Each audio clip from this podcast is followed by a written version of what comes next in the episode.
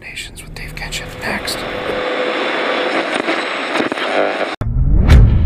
You know, the, the famous story of Blackmore calling me. I didn't believe it was him. I have to I have to preface this by saying Deep Purple was like my number one favorite band. And the band Ezra was a knockoff of Deep Purple covers and originals like Deep Purple in the same genre. You know. And so when I get this call, I'm thinking, which one of my idiot friends is, you know, trying to pull my leg?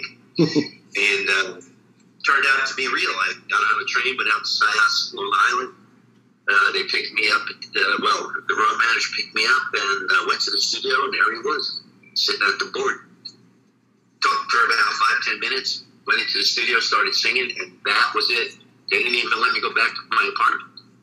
I said, "Well, I got to get some clothes." They said, "Never mind. We'll buy jeans, t-shirts, whatever you need." So I was like, "Whoa, we're going to put you in this hotel, and you're going to start writing with Roger Glover tonight."